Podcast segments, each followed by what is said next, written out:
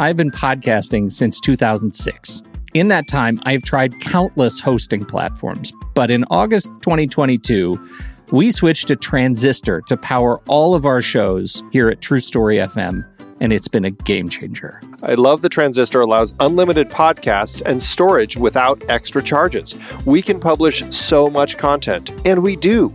If you want to start up a podcast, do yourself a favor and host your show on Transistor. With their one click publishing, you can get your new show onto all the major podcast directories effortlessly. And their website builder lets you quickly build custom sites for each show.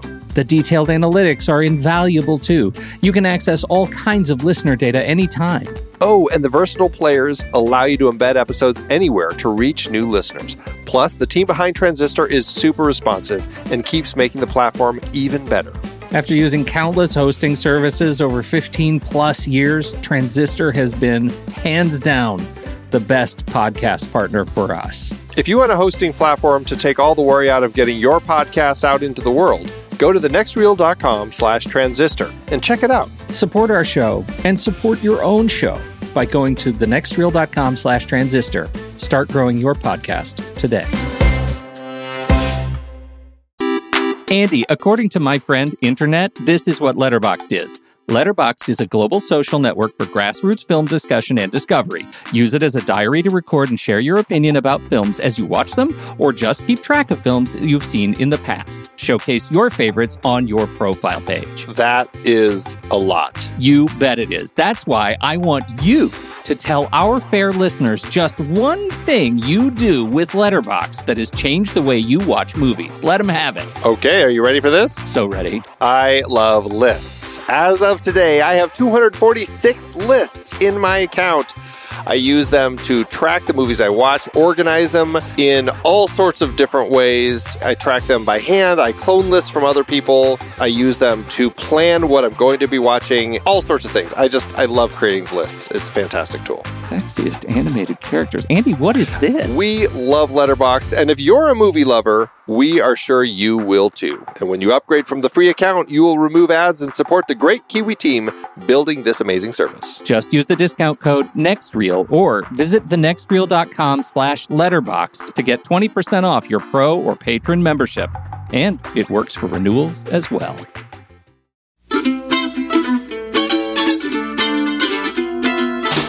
There, and welcome to the Film Board from The Next Reel on rashpixel.fm. We spoil movies, and tonight we're taking a long road trip through the deep south in the 60s, pre Civil Rights Act, in the new movie out in theaters now, Green Book. The key to that time period is that, quite officially, at that time, discrimination and segregation according to a person's skin color was legal. We're going to spoil the movie for you. Not everyone received equal treatment in the 60s. This is based on a true story taking place over the course of a couple months late in 1962 about the friendship forged between two unlikely roadmates, Dr. Don Shirley, a world class pianist, and his hired muscle, Tony Vallelonga. Tony Lip, they. Let me introduce you to our roadmates tonight. Did you know anything about this story before seeing the movie? Steve Sarmento. No, I did not, but I always love a good road movie. Great. How about you, Pete Wright? Did you know anything? I didn't, and I was waiting for the trading of the traveling pants. Was that supposed to happen in this movie? There was washing of socks. Does that count? Oh, that I was told there would be Drawing traveling them on the pants. TV. These guys call me JJ, and I didn't know anything about this story before, pants or no, before we saw it. So I want to jump right into the spoilage. But first, make sure that you go check out all the details about this show and the Next Reel's extended family of podcasts at thenextreel.com. There you can join our fun community of film fanatics. So surf on over because we want to continue the conversation with you. All right, Green Book. Let's get the rubber to the road. Yeah. Some guy called over here, a doctor. He's looking for a driver. You interested? I am not a medical doctor. I'm a musician. I'm about to embark on a concert tour in the Deep South. What other experience do you have? Public relations. Do you foresee any issues in working for a black man? You in the Deep South? There's gonna be problems. Promise me you're gonna write me a letter. No problems. Tell me that don't smell good. I've never had fried chicken in my life. You people love the fried chicken. You have a very narrow assessment of me, Tony. Yeah, right? I'm good. What did you think about it, Pete? So this is what uh, whitewashing looks like, everybody. This is what that looks like, kids. Uh, it it's uh, this is a movie that is uh, made up of some fantastic moments of performance, uh, and uh, then uh, weirdly it turns into an infomercial, and it's Oh. very strange. And I I had a very split relationship with this movie. Yeah, we've seen some criticism out there on the internet of it in the whitewashing vein. Steve, Steve, how did you feel about the movie on first view? Yeah, I'm sort of in the same pair of pants as Pete uh, with this one. I, I, I enjoyed it. I enjoyed pieces of it. Um, it, it's, it's sort of. I, I hate to say this, and let me explain, but I find it sort of a complement to Hidden Figures, where we're given a historical perspective on something that really glosses over a, a complicated issue uh, in favor of just telling a nice story and getting people to feel good about themselves by the end of it and knowing that the reality was a lot uglier, a lot messier, and not nearly as tidy. Uh, is I feel like going back to what you said about First Man, this is a movie that okay, you you bleep out some of the profanity. This is one where you feel like in you know high school. Oh, here, this is this is what it was like in the South. Uh, a nice sanitized Yeah. version uh, that could be presented to kids to say, oh, look, here were these mean people, but overall good people went out, so every everybody should feel good about it. Yeah, and I think that's interesting that you bring that up because I think there's actually some contradictory messages in that good people win out concept in this film, uh, which I definitely want to get into when we talk about it more. I think it's interesting that you talk about it being sanitized. When I walked out of the movie, I felt like it was not a bad movie. It was generally a feel good movie about a really difficult, not feel good period in our history. And they did a lot to, like you said, sanitize it. I didn't think of that word earlier when I saw the movie, but that's how I felt in that the drama wasn't really that dramatic. And that might be also kind of the the result of having a Farrelly brother directing it. Um, and we've heard some, there's some anecdotal uh, stories about that too that I want to talk about as well. I want to go directly though, as we start this conversation about the th- title of this movie, because I was really reluctant when I heard this movie for a number of reasons that we're going to talk about today. But the first thing with this thing about it being Green Book, the the concept of the Green Book is this really I, I consider to be a really important con- concept that came in the 40s, 50s, and 60s in America. I learned about it on 99% Invisible, about this book that was circulated through different areas, through gas stations and things in the Deep South, that allowed black um, Americans and black visitors to travel through the Deep South without running into racist or segregation, uh, segregation laden places. Um, that is the title of this movie. And it isn't even that the concept isn't really talked about except for a short introduction and then used twice in the movie. Why did they title this movie Green Book? because they had that great scene already written where she comes down and says, Where are you going? And he says, I don't know. The producers gave me this handy book. Cut to close up on Green Book. What's that? Oh, I don't know. Something about where black people should go in the South without being antagonized. Wow, what a terrific idea. Cut back to close up on Green Book. Slow pan on title. Wow, that's innovation. I mean, that kind of stuff uh, stuck out so hard for me and made it, it just Yeah. totally took me out of the movie. It felt really like Peter Farrelly kind of stretching his legs a little bit, thinking, when can I be slapstick? I want to do it. I want to, no, no, I'm not going to do it. I'm on, I'm going to not do it right now. That's what it felt like to me. Well, and I feel like they gave this important piece of American history through the civil rights movement really short shrift in telling, in saying this is Green Book. This is the story. This Yeah. isn't the story of It's Green not Book. the story of I- Green I- Book. no, and I bring up that 99% invisible. I'm I'm actually going to put a link to that episode in the show notes because it gives the history of the importance of this this this really this document that was sh- shared around that allowed people to navigate a, a really difficult and and scary time in history. It, it's really interesting and great stuff, and that's not what this movie is about, and that bothered me to the hilt. Um, that was a really big part of it, and some of the criticism that I've seen out there is that uh, is that it's terribly titled, and I think that's appropriate. The other thing is that you say whitewashing. This is a very I- didn't get it when I saw it. I didn't get it when I saw the trailer. But this is essentially a white savior movie. Exactly. They they made a racist bouncer the hero of the black movement in, in the Jim Crow South, Oh, goodness. and it's horrifying.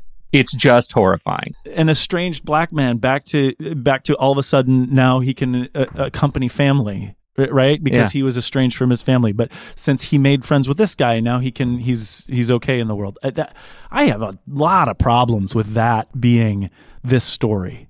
Yeah, yeah, I, I Yes. really do too. And and I don't think Viggo Mortensen carried it. I just don't I, I don't feel good about his performance as, as being the guy who was who was suitably aware of the weight of of what he was doing. You know? No. I, I I just really, really struggled with that. And uh um you know, I don't I, I it was it was very disappointing and unfortunate.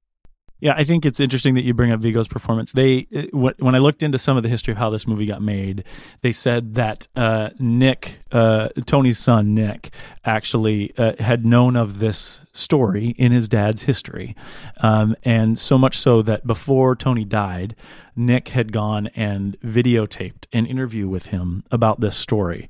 So I think it's interesting that we think of how Viggo got there because they actually had some source material of Tony and how he talked. And in this article, uh, Peter Farrelly talks about the fact that there's he is so vile and rough and uses such language that they had to actually tone him down to be able to get the movie because he's just rife with uh, slurs and and terrible things to describe people of all types. Yeah. Um, so I think it's interesting that that Viggo was the way he was a- after watching Tony Lip's uh, real source interview. yeah it, it was it, it was hard to watch it was hard to watch him uh kind of be that person uh a- and, it was it was hard because it was I, I found myself as a, a white guy just so deeply offended that this is the story that uh, that white guys are telling about the black Jim Crow South. Like I just I'm I'm really horrified by it, and it's it it is uh, uh, it was not a feel good movie in that respect. And I, the only thing I thought when I walked out of this movie is, what would it have been like if this movie had been told by you know Steve McQueen or John Singleton or uh, Yeah. F. Gary Yeah. Gray or Antoine Fuqua or Spike Lee? I mean, come on! Like this th- Yeah. this is a story that needs to be told by those with some sort of a with with a deeper history of who the hero is uh, in this story. The guy who who uh, you know the the musician who is facing his demons and staring them straight down, both his deep interpersonal demons and the demons that that are chasing him across the landscape of the South. Uh, and um, that's the story I wanted told. And instead, I got like Viggo's story. Oh, here's the schlub bouncer who goes to drive a caddy through the South. Like I, I just was not. I was not into that story.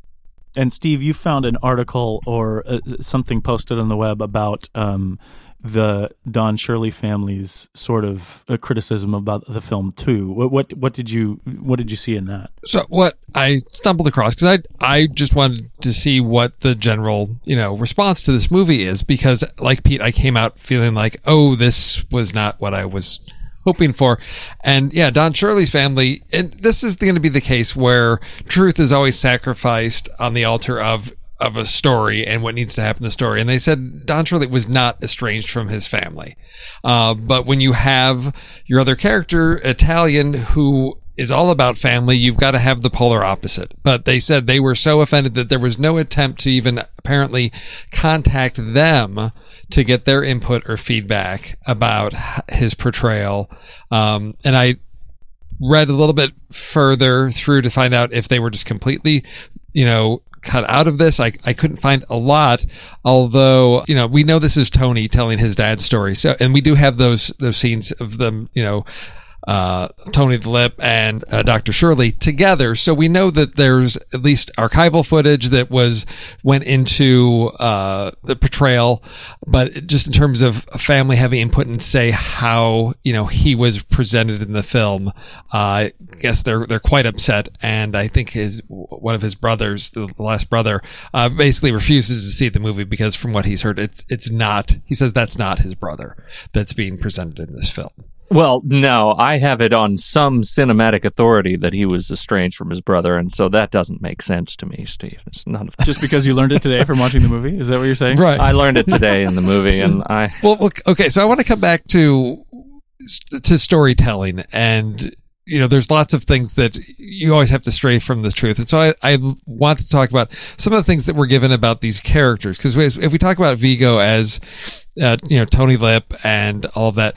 There's a scene early on that I thought this is this is one of these pieces that's here to tell us what type of a man he is, and it's the scene with the hat where you know a big player comes Oh, into yeah. the, the copa I had to makes a think about big what the hat deal a about his hat and then he you know his it was given to him by his what his wife his mother i can't even remember His but mother, there's a big yeah. his, His a mom, big to do about his hat and so then he leaves to go see it and then Tony comes in and basically tells the hat check girl to give him the hat, and she's like, "I don't." He pays her off, and then of course we see that when he, he goes to check out, his hat's not there. There's a big scene. There's a there's a big ruckus, and later on, Tony shows up to present the man with his hat.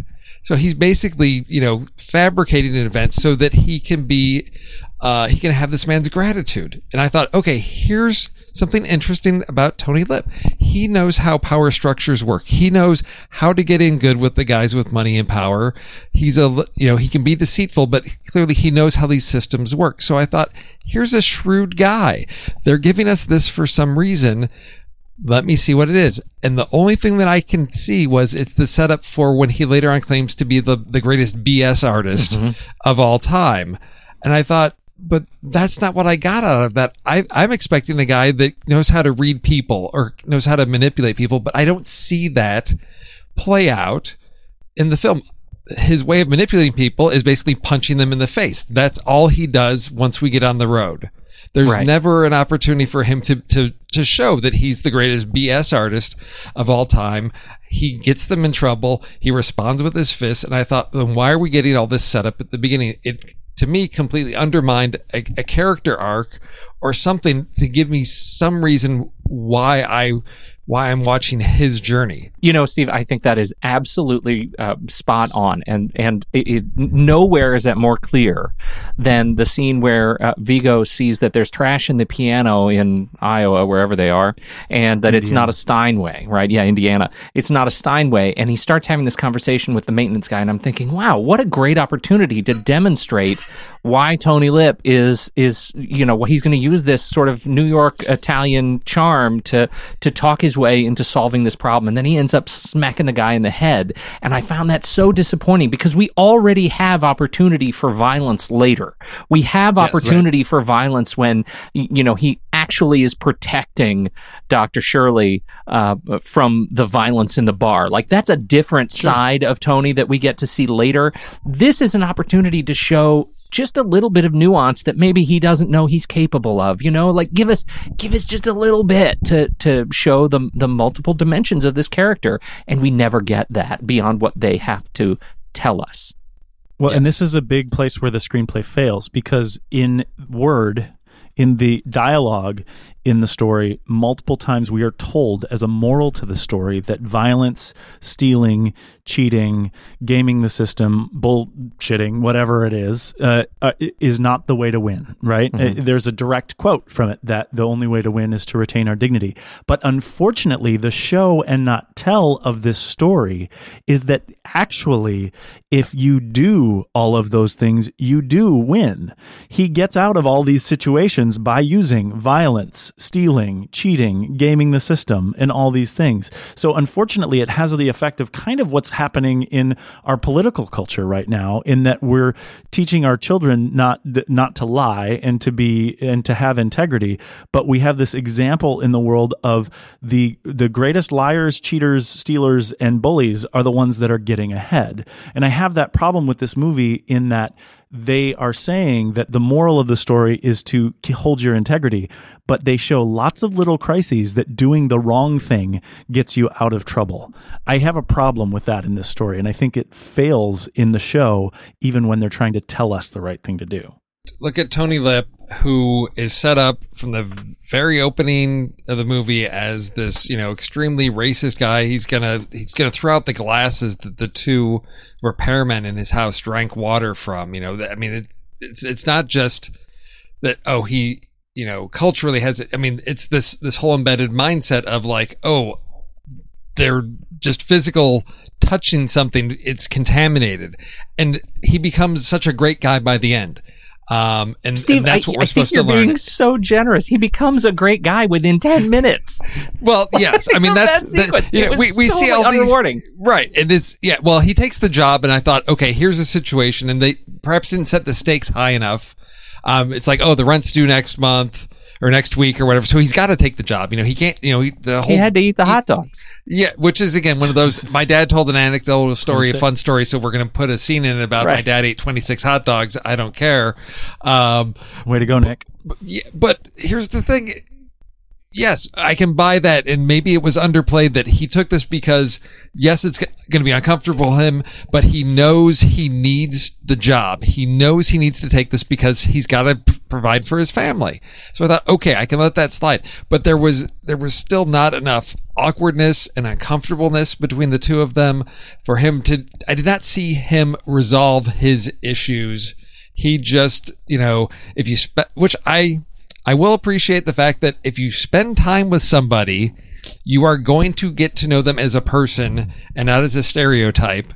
And hopefully that is something that people will take away. If there's somebody you have issues with, whether you're on different ends of the political spectrum, maybe sitting with each other in a car ride across country is a good way to get to understand each other and set differences aside and learn to appreciate appreciate each other as a human being and that's the the smallest bit of something positive I can take out of this because even it's just ah, there's so many things I want to say about the cliches that are just promoted and not resolved, not dealt with. Yet we have a happy ending at the end, and that's well, and just Pete, Pete, you said that he made the turn in ten minutes, but I think Yeah. what I like what you're saying here, Steve, because I think the that's that that would be the one thing that I actually uh, liked about this movie is that I found the pacing of their turn in where they start with their so on opposite sides ideologically, uh, but over the pattern of crises, they become to a place where they can accept each other. Neither one of them seems to change, this kind of thing. That's usually my biggest complaint with movies like this is that it turns really quickly, but I felt like the pacing of that was great. So Pete, I want to hear you said that it happened in 10 minutes. Where where did you notice that all of a sudden they were being friendly or that the they're they were all of a sudden allies as opposed to uh, still on these ideological pol- polarizations I, felt very much like the, uh, the any sort of conflict between them was much more sort of surface cultural. Uh, it was much Sure. more like, oh, wait, you don't throw your chicken bones out the window. You, you know, I mean, that's that's stuff that that uh, I feel like was such.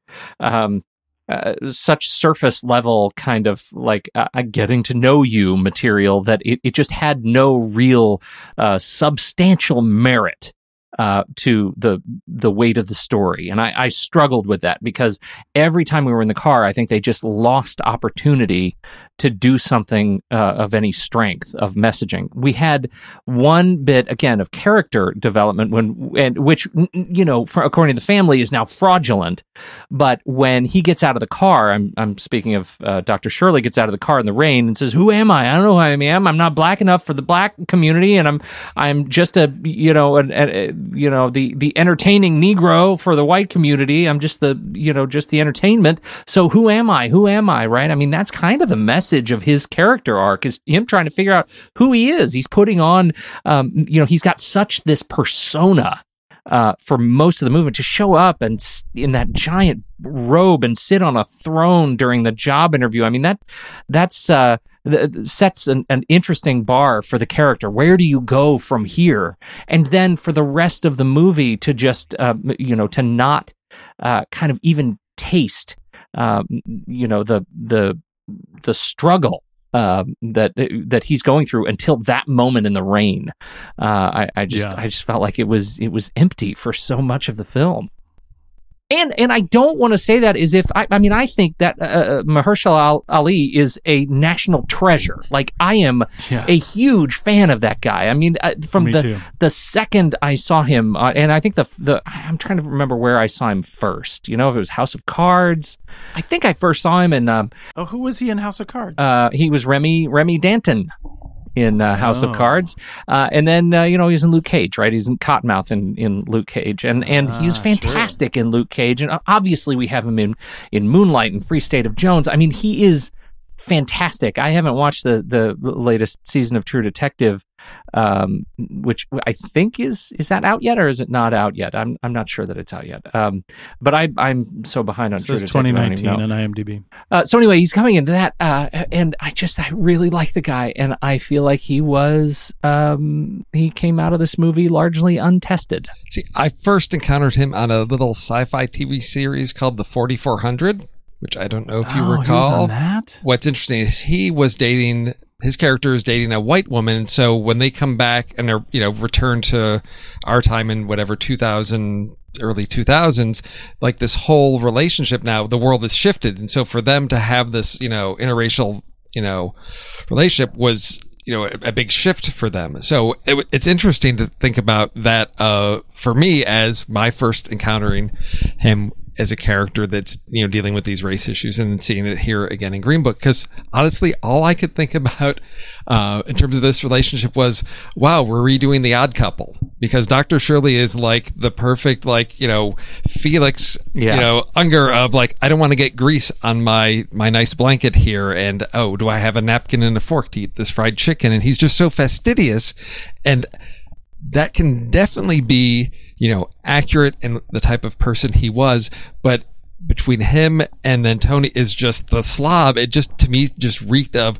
oh, what what's an easy way to get to comedy? Let's pull out the stops on this, you know, whole you know, odd couple thing and show how opposite they are, but really ignore all the important issues that they should be getting at. I mean, how do you have how do you have Tony Lip go to a YMCA in the middle of the night to pick him up when he was caught by the manager, you know, apparently mm-hmm. involved in some type of homosexual act, Dr. Shirley and some guy, and there is nothing about that at all, other than, you know, I work the clubs in New York. I see a lot of crazy stuff. Yeah, right. And that's just like, okay, so not only are we just avoiding there's so many things where this is a big deal. How are how do they work this out? Yeah, it's crazy stuff. It's okay. Man, New York, am I right? Yeah. Just- and that's it comes a little bit from the source material, right? Because I mean, we had the same question about First Man last month when we looked at it, and we realized that this is it, it somewhat anecdotally. It, First Man was anecdotally from Neil Armstrong's perspective. Well, this is Tony's story t- as recorded by his son Nick and then told. So of course.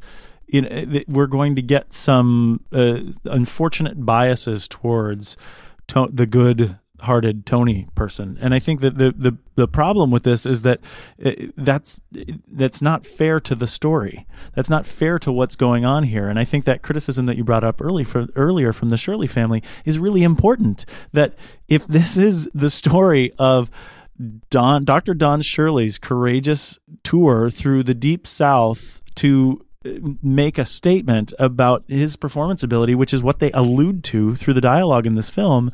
Why are we telling it as Tony's story? yep, yep, yep. That only and the only resolution that we have for Dr. Shirley, which really upset me at the end, was so he as as Pete alluded to, we have that, you know, conversation where I'm not black enough for the and I'm not white enough for this and, and who am I? And so he apparently comes to find his own joy and, and peace by, you know, playing, you know, jazz piano at the little club. He plays he plays his, you know, classical piece, his Chopin, uh, and then the band comes up and it's like, yeah, it's just like he's he's he's embracing his blackness, which is to eat fried chicken and play jazz in a little club like that. And you know, he comes out, he's all happy, saying, "Hey, I'd do that once a month for free." And for me, it just was okay. You're embracing the stereotype that you've been pushing back against. How how are you resolving this of this cultural identity of who you are and what you're striving to be? And if you're embracing this, you know, doesn't know Aretha Franklin, doesn't know Little Richard, all of these things. There's so much to unpack there with what he is going through that is just glossed over. And oh, he's he's found his blackness, people, so that's okay. And you know, Tony likes him for who he is as a person, so we can all be happy at the end. Yeah, it's tough, and I, I just uh, in thinking about you know we've talking about what Mahershala Ali, Ali has done and other things, and I think uh, most famously uh, I would I, I would argue for Moonlight, right? Yes. Yeah, because right. of Yeah. where Moonlight is in in in, in best film background and, and things like this. And I I used there's a podcast that used to exist called Represent. It was on Slate. It was hosted by a host named Aisha Harris, and she had a segment. It's not on anymore, but she had a segment where she would ask the guests when they came on the show, "What was the last thing that you saw in media where you felt yourself represented?"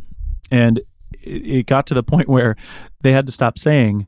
They had, she had to say, uh, other than Moonlight, because it was so common for people on the show to say that's where I saw, you know, I, I was able to see through these three phases of Moonlight, you know, myself or my life represented in one way or another. I can't see that happening with this movie. I can't see anyone coming to this other than maybe Italian Americans in New York coming and saying, I see myself represented in this movie. And I think that's it's really unfortunate when the title's Green Book and it's this and it's the story of Dr. Don Shar- Shirley and it's not going to be necessarily representative of anyone. It- it- and I could be wrong. I mean, there could be people that would have a counter to this argument, but I don't think it's going to be representative of anyone within that culture. I think we can. Uh, I'm equally gratified that uh, I didn't see myself uh, uh, reflected, represented in this film. So I'm into that. That's true. Uh, we talked about the piano. You went into the piano. How were those piano shots executed? Mahershala Ali didn't learn to play piano, right? He did not like that. No, no, no. He didn't. Uh, He had a double. he, he had actually his double was Kris Bowers, the the uh, Yeah. uh, composer and uh, and the the Oh, guy behind the score. And and you know, there's some wonderful stories that Bowers has about the his experience. That that so much of of Ali's uh, performance is about you know posture and you know the Okay. physics of the body and how he carries himself. And I think uh, I I think he actually does that quite well. I I think he is he's believable as an eccentric pianist. And uh, uh, so I I walked away thinking that's that's really a highlight. I think the music was orchestrated really well and um, and performed really well. I think it was it was lovely knowing that he didn't uh, he wasn't actually playing the piano. I will say um, I I don't know how they did it but I can't wait to see some of the behind the scenes the motion control stuff that they must have been doing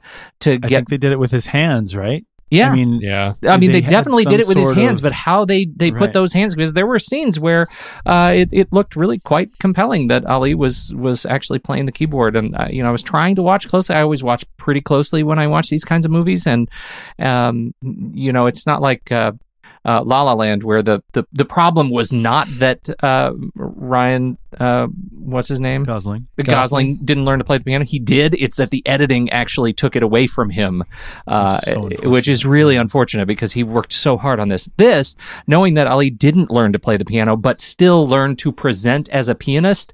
Um, I- That's acting. I- yeah, That's I mean acting. that's that's craft, and I think he did a, a quite a good job um, with with that piece of it. We talked a little bit about Peter Farrelly and coming from a comedic or slapstickish background, uh, and is coming stepping out. uh, You know, when people list this movie, they're saying it's dram- drama, but they're also saying it's comedy, um, which is is tough. I saw anecdotally in uh, one of the reports about it that uh, Peter tried to direct things into a funny direction at the and that the writers had to keep pulling him back because of the subject matter. Now that doesn't surprise me a bit, but I think that that discussion, the fact that there's a public uh, report of that discussion kind of speaks to that level of sanitation that we talked about earlier. That might be why we don't feel a deeply dramatic story. And obviously, we aren't going to go uh, fully comedic in this. Uh, did you guys feel uh, some Farrelly touches in this movie when you were watching it? I'm not a big fan of the Farrellys, so I couldn't say what any of those touches would be. I yeah, there any movie that's going to for me that's going to sanitize history in this way that it, it's going to have those lighter comedic moments to it. I don't think Viggo Mortensen is known for his comic timing or anything, but I mean there there were some laughs. There were some good laughs and some, you know, can't come out of I think the the ironic sort of distance we have to 1962 and the situations um, that are there that we can laugh at some of the absurdity of things. Um, but I, yeah, I it's about where I expected this this to fall in that that middling ground. If you've got to lighten it up because if this if this stays too heavy, um, it's going to have to get into serious territory and, and tackle these issues. And it, this was not a film that was ready to do that. So, I I couldn't point to any Farrelly isms in this other than yeah, it had some light comic touches to it. I uh, could not help but think that, and, and I wonder if Peter Farrelly didn't have this in his sights too, that that this movie would be the one that made the Adam McKay turn. Uh, do you know what I mean? Yes. Like Yes, to go know what you're from uh, Kenny Yes, yeah. Powers and Anchorman to The Big Short and Vice and Bad Blood. Like these, Ah. I, I am now so deeply interested in Adam McKay's stuff because of that turn that he made, and he used the comedic skill, uh, storytelling skill, to do some incredibly interesting things in drama in The Big Short, Yeah. and set The him. Big uh, Short's it fantastic. is just great. It is just great, and it made me that much more excited for Vice. And I think he he has a, uh, and and that's honestly going into this movie. That's what I wanted. I wanted this to be that movie for me. I wanted to to have that. I, I wanted, you know, Steve posted in the Discord the the Variety uh, um, cover. Was that the ad or cover for um uh you know was their Oscar cover um w- that with the quotes on it from Rolling Stone. In a time when our yeah. nation is more divided than ever, this movie offers the possibility of redemption. Thanks to the dream team of Viggo Mortensen and Mahershala Ali, audiences will be cheering. It might be the best film you will see all year. Deadline for your consideration in all categories. Green Book. You know, I wanted this to be that movie, and it just could not have been further from it. No, I think the Adam McKay point is is it is where I think this was going, and what I was hoping for was to to tackle on the absurdity of of the darkness head on, and then find the comedy in this. Whereas this just veered off from taking these issues head on and finding the absurdity. Uh, that Adam McKay does in you know Big Short of just full barrel into the craziness and this doesn't take that on at all and that's you know what as we've said again and again it's just it's a sanitized version and so we can't get that greatness out of it because you've got to have those highs and lows and It's missing the depth for sure. E- e- exactly. And I expected so much more from from these two actors. And what I have a feeling, you know, I don't know how long the shoot was on this, but they spent a lot of time together, the two of them, and I feel like there's a lot that happened with them being in character on set, spending time where they felt like there was more. Or maybe it happened, got cut out of the edit, but this is a film where I could see these two guys really embracing this story because of the transformation that they went through um, in inhabiting these characters and going on this long journey over weeks and weeks of shooting. Uh, we don't get that depth that these two guys, you know, on the shoot, spending time as these characters had. And I feel like we sort of suffer from that because we don't get to go on the journey. I said at the front, I love road trip movies. I didn't, you know, this, there was not a journey, you know, that I really went on with these guys. First off, I, don't- geographically, I thought they, I was trying to track what route they took. They were all over the place. I'm like, why would you go from here way back east to North Carolina and then you're coming way, S. I, yeah, they were Yeah. all over the place. I thought that's not the. Get your Google Maps out. Get Waze. They'll find you a more convenient route so you can get home by Christmas. Um, but there was there was such potential in so many pieces, but it just avoided you know taking them on. And so I I'm glad they had this experience, you know, making this movie. I hope that audiences really discover the music of Dr. Don Shirley because I think, Oh, yeah. you know, I think here's an, an unknown great American artist to be rediscovered. I passed away in uh, just five five years ago, I believe. Was both of them within what months of each other? Yeah. these two gentlemen 2013, passed away. Um, so yeah, I'm I'm hoping that's something that can come from this is rediscovering a an overlooked artist that has you know been forgotten over the past few decades. That's the one light that I can take out of this is maybe s- some some new music to enjoy. But I I wanted to love this movie, and it had everything I thought that I should love about this movie. But it just it's an I hate to say it, but it's almost an embarrassment. This this Wow. movie veers so far. I mean, you know, IMDb six star rule. Uh, this movie is currently at twenty one hundred twenty nine uh, ratings. This movie's coming in at eight point one on the IMDb, Okay. and I I haven't been just. I, I- mean, I, I haven't veered so far from from the IMDb uh, rating and my own rating in a long, long time. So it'll be interesting to get to to ranking this. I will say that there are some there are some moments in here that are that are highlights. You know, when I I started, I thought I, I opened with the fact that there are moments, there are bits in here uh, that Yeah. that I think are are touching. The letter writing uh, bit I think was was touching.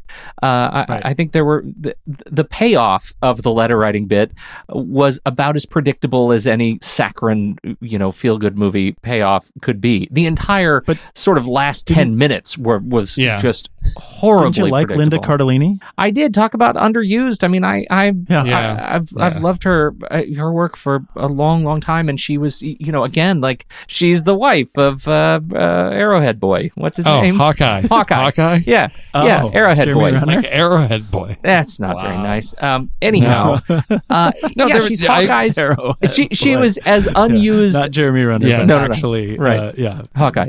Hawkeye. Yeah, sure. she is as underused in this movie as she was in that movie, and she's comically underused in her role Oh, in that movie. yes. But you Well, can kind of buy I it. there, especially you know? liked her when I thought, how did they make Ellen Page look so old? and there's like 12 years separating the two actresses. So I Oh. didn't realize Yeah. until I got home. I was like, oh, well, that's not Ellen Page. Yeah. That's wow. Yeah, that's that's great. I, ca- I well, I'm going to tell them both that next time I see them. Oh, thanks. Uh, eh, yeah, I love you both and all, everything you do. I just thought Everything you you were do. the same person. Yeah so there were some touching moments but i, I feel like that that uh, when things went really downhill for me in this movie after feeling completely underwhelmed by just the overall uh, attention to uh, the story and and just how not dark this movie was and it should have Right. been uh, to get to the end when you know Viggo says i can't keep my eyes open the entire it was like a house of cards like okay here we go. Yeah. do you want me to write this guys or should you write it? Who's who's going to do it? The audience here? Because we're going to sing along. Uh, it, it was just way way too much. Uh, all the way down Yeah. to the false knock on the door. Wait you, you're the Oh, it's, You're the- oh, it's the the, pawn, shop guy and your Yeah. and the wife and then the Yeah. door almost What closes that- what was that about? Oh, it was just it. It was just a ni- it, it was the the lean toward comedy, never quite there. It just never quite touched it. And then there's Don Shirley at the door with the champagne because he's a gentleman, always has Oh, a yeah. bottle in his pocket.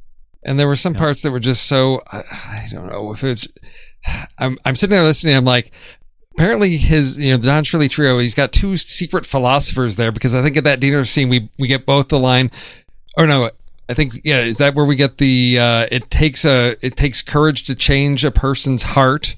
Uh, I wrote that down, and then we had oh maybe no this was Viggo earlier where he said uh, oh the world is full of uh, lonely people afraid to make the first move, and then we get the whole you know it's it's just these like here's these little you know sayings, and I thought this movie doesn't earn these things. It's it, and again it's well we haven't been able to show the audience these things. So we'll just have a character say it because clearly we can't rely on what we've done in this story to communicate these ideals. So it's just best to have somebody say them. And to me that sort of encapsulated everything i felt this movie. There was so much to say but they just did not have the story to communicate it. What's interesting about this, Steve, as we kind of reflect on this, I I I think you're right, and and I feel like it's disingenuous to say that um, they you know they didn't touch on the issues of that were of, of great importance or of, of greater importance in the story it's not that they didn't touch on them this is the wrong movie they missed them altogether this Yeah. is this Right. is the wrong movie got made out of this story and I am a proponent of this story. I think there's probably a story here that would that would do us all great service to be told. It and talk just to the Shirley family. Yes. You know, yeah yeah yes, and and go and go into depth about the Green Book. yeah, Like Yes. do that stuff. That stuff that's important. yes. Oh, there's even. I'll have to see if I can find the article. There was even issues about the Green Book because there was, you know, the way it's portrayed is oh the the night the places to stay that the Green Book has are like the ratty dumps, and they said Sometimes. that's not the case. There were there were decent, clean places Right. in the green book it wasn't just that oh well the only people that you know the colored people could stay at was just the the, the you know rat infested you know water stained wallpaper you know that's all that they had um so that between to have the I guess dichotomy of that versus you know Viggo staying in in nice hotel rooms, but they said no. The Green Book didn't just direct them to crummy places like that. There were other decent places. So again, we don't have an accurate portrayal even of what the Green Book was doing. You know, traveling while black, I think is as he called it uh, early on. Which I can't ima- I can't imagine a character at that time saying that because it just rings so close to expressions we have nowadays. You know, of like driving while black or Ugh. walking while black. You know, it's just all those things and. I, yeah, Pete, you're right. I think maybe we'll, we'll we'll get another version of this. Hopefully, somebody else to take this story on to tell something because to me it, it is important. And I was disappointed because the way it resolved the ending, you know, everybody ha- ends up happy at the end, and we're then to think, oh well, clearly now racism is no longer a problem. You you watch and you you mentioned why not have you know other directors take this on. And, you know, earlier this year, Spike Lee did with Black Klansman. And when that story ends, which takes place in the 70s, in true Spike Lee fashion, then what he is going to throw on the screen then is footage from Charlottesville to show this is still an issue. Yeah. This is still going on today, and this has not been solved, and we need to do something about it. Whereas this film basically says Tony became a great guy. Everybody's going to have a Merry Christmas and have a meal together. And they all lived happily ever after Yeah. Man, white guys are great. especially and, and, and then the whole family the whole family we get we get a comedic look from them and then the the brother I was like come on let's get this guy some food and I'm like no I don't Yeah, think that's don't- gonna happen I don't see it. Do you guys remember when we did 42? Uh, yeah. Is this like yeah that? yeah Is this like Disney taking a story and whitewashing it? I don't it- think 42 whitewashed it as much I remember Chad Okay. McBoseman in that and I think it it maybe didn't get as dark and gritty but it was still there were probably a few characters but I I don't think it was as uh, egregious as this one is uh, unfortunately for me, it brought uh, all of my fears about a movie like this and us doing a movie like this for our show, and it it actually made them happen. So it's it's it's disappointing. I, I think That's what we need get. more people of color telling their own stories, and talk to the Shirley family. But you know, I mean, this is a this is a real challenge I have too because I it, I don't think you, you I, I don't think you necessarily have to have. I mean, I, and I'm the one who just listed all these great black directors that I that and writers that that would have had a different sensibility uh, to to telling this story. But I think JJ, your your point here is not to be missed. That this is not necessarily about uh, the fact that you have to have a black director telling the story. It is about the fact that you have to have a, a director and writing team that are uh, that have a, a clear understanding of the cultural representation of what it means to tell the story that they're telling. And this movie is tone deaf to my ear, uh, and so I that's what hurts so much. I mean, Yeah. I think a white director, a uh, Chinese director, a uh, Russian director, they they could have brought their own unique, uh, uh, you know, uh, storytelling um, instincts to this story. Uh, had they had they under, demonstrated that they understand it, and I don't get that from this movie. Nope. They told Tony's story and then they co opted a really important uh, piece of history to do it from a different culture. and, that's- and you don't get you you certainly don't get the um, the pairing the cross cultural pairing resonance that you get from something like Driving Miss Daisy right? The classic in the genre yeah. um, uh, of of this. And uh, you don't get any of that resonance uh, that we get from a from a movie like that. It just didn't step up Yeah, I agree. I don't know. Uh, I don't know if there's anything else that we need to talk about with it. There's a whole lot of things that we would change with it. Do you guys have any other closing remarks that you'd like to say about this one? I got nothing Nah, I, we, we we vented it all out Well, let's get in and point. rank it. Now, I want to tell you that my after our conversation, you guys have only fueled my fire on the negative things about this movie. My my ranking, my rating, everything has changed by talking to you guys on this, and I didn't expect that to happen. um, I walked out thinking that the movie was fine, but now I'm like. I'm fired up. I do not want to support this movie anymore. So let's go and rank it. You can check out the entire Film Board filmography ranked, just like we're going to do here, at flickchart.com slash TNR Film Board. When you get there, you can create a tournament-style stack ranking of your own and see how your big screen proclivities compare to ours. So I think, Pete, you are running our board today. I am Who running we the putting board. Green Book against. Well, this is interesting. So we have Green Book, purportedly a story of of uh, deep uh, racial merit, and Mhm. uh, it, it is up against another movie that's uh, that that attempts to dig into that sort of deep uh, racial divide. It is 2017's The Mummy. oh no. Um. Oh, Why is that in the middle for us? I'm actually going to. The Mummy has gotten better with age for me. oh, you've seen it Um, again? No, just in Oh, my okay. memory. Oh, because It's, it's, it's it's settling up. So I'm So- going to go with the Mummy on this one. I remember being really disappointed Totally. Right? with that. And uh, see, I the thing is, I'm sort of where you are, JJ. I didn't walk out of the theater like angrily disappointed until I've had more. But I mean, I walked out. I was at a four o'clock show, so I got home and had like half an hour to like just simmer in my thoughts. And so the more I've talked with you, the more upsetting this movie has become because I. I wasn't angry. I thought, okay, I was disappointed. I see the mummy was just like bad, I think, in some points. And so for that reason I have to go with I have to go with green on this one because the mummy was just really bad. Okay, Pete, what do you got? Uh, this is really hard. Um, yeah. See? Uh, See? because I, I mean, straight up, the the Mummy actually landed uh, uh, higher on my own personal flick chart than And it was uh, lower on than mine. Green Book did, and so uh, I have to go. I have to go with the Mummy, That's fine. I that's, All right. that's fine. and so now we've got Green Book up against the Equalizer. the Equalizer. Oh, the equalizer. I Yeah. think by the far. Equalizer. I liked that a lot. And Green Book against oh dear, gents, Child Forty Four. Oh, I have to Green Book. abstain. I didn't see that. Green Book. Really? Yeah. Okay. I'm gonna go with you on that one because I think all, I think the joke has now has now completely so yeah it's now completely subsumed my memory of the movie. That's all, I know remember is Tom was actually in the movie saying that line Okay, over and over again. and and a green book can't undress a child. No. exactly. Uh, so anyhow, all right. So we're going with Green Book on that one. Uh, next Yeah. we've got uh, Green Book or Jack Ryan Shadow Recruit. I'm Jack Ryan on Green- this. I'm I'm Green Book. oh I'm Jack Ryan for the accent alone. For the for Kenneth Branagh's Russian accent. I would absolutely watch this movie. Oh, three it's- times in a row before I'll put Green Book on again.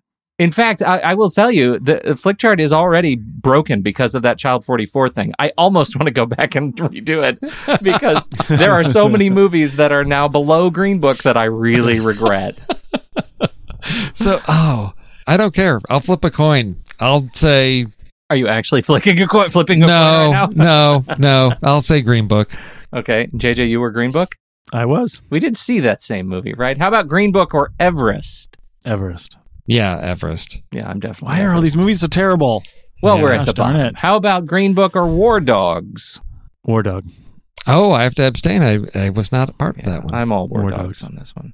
How about Green Book? Or no, there is no more because Green Book has landed. It is now number 62 out of 75 on our Okay. flick chart. I Uh, think that okay. seems right. does that feel about right? I think so. Sure. All Yeah. right. Well, according to the algorithm, if we are to use the Flickchart algorithm and its placement in the list here to define our star rating for letterboxd.com slash the next reel, it should be a one star. It is technically a 1.7 out of 10. Uh, so one out of five. How does that hold up to? Uh, Well, I'm going to give it a two. Walking into this conversation, I was going to give it a three because I was in that sanitation mode. I was, but then after reading the criticism and then totally agreeing with the criticism, I came down a full star on it. And my personal flick chart, it was a 1.8. So we're pretty close to where I was in the way that it was going for me. Yeah, I'm two stars also. You know, I was a I think I was a one star, and I think I'm. Uh, I. I mean, I can land on two, but wow, it's. Uh, I don't know.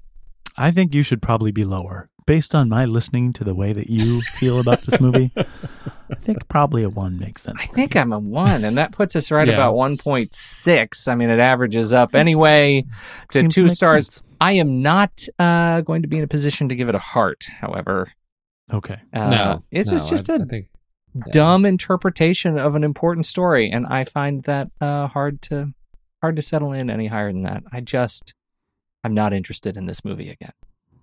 I think that's fair.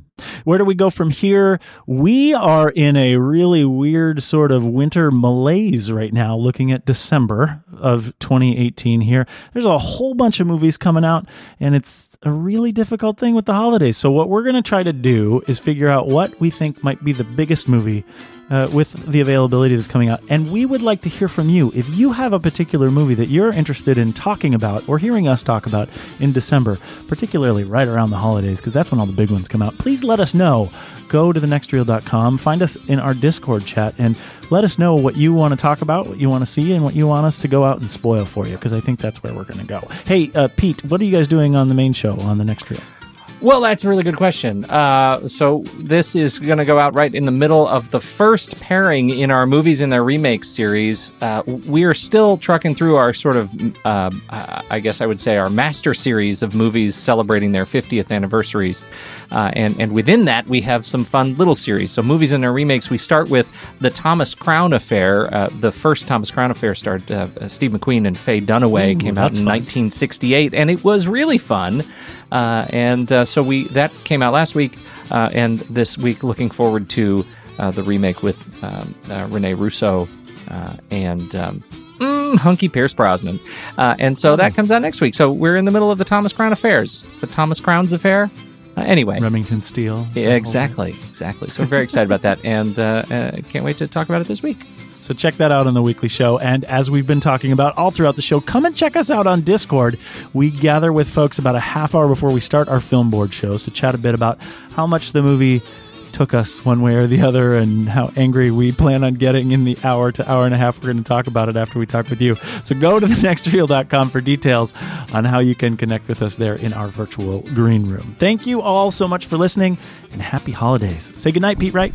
Good night, JJ. One more word from Steve Sarmento. Hondo. at the next reel when the movie ends. Our conversation begins. Till next.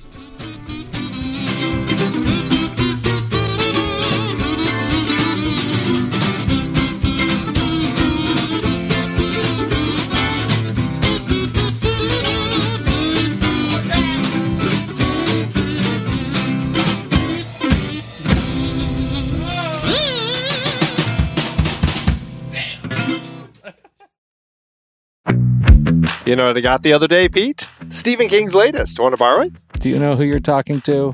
What do you mean? Andy, when's the last time I read a paper book? It's been decades. I would much rather use Kindle, or better yet, Audible. What am I thinking? I don't read paper books anymore either. I am an audiobook guy all the way. For those of you looking to listen to the books behind the films we talk about here on the Film Board and the rest of the Next Reels family of podcasts, get a free audiobook download and 30-day free trial at thenextreel.com slash audible. There are so many great adaptations we've covered on the film board available in audio form. The Bourne Legacy, Cloud Atlas, all three Hobbit movies, The book is so much better. Oz the Great and Powerful, or World War Z. There was The Monuments Men, the first two Divergent movies, and Edge of Tomorrow. Oh, I heard that book was awesome. What was it called again? All You Need Is Kill by Hiroshi Sakurazaka. Terrible title in either case, but a great read and a great movie. Absolutely. There's also The White Tiger and Stephen King's It. Plus Dune, which is one of my audiobook favorites. Oh, mine too. You know, producing this podcast is a lot of fun, but takes a lot of time. So now we're appealing to you, our dear listener. Please consider an Audible subscription to help support the Film Board and the Next Reels family of podcasts. I've been using Audible along with my family for decades now. I love it, and I've read hundreds of books through it. Couldn't be more pleased with their service, and I know you'll love it too. Head to thenextreel.com slash audible and get your free trial. It really helps us out, and you have a world of over 200,000 audiobooks open to you. So much great material available. Dive in with a free trial and get your first free audiobook at thenextreel.com slash audible. Start listening to amazing audiobooks of your favorite movie source material with your first free audiobook today. That's thenextreel.com slash audible.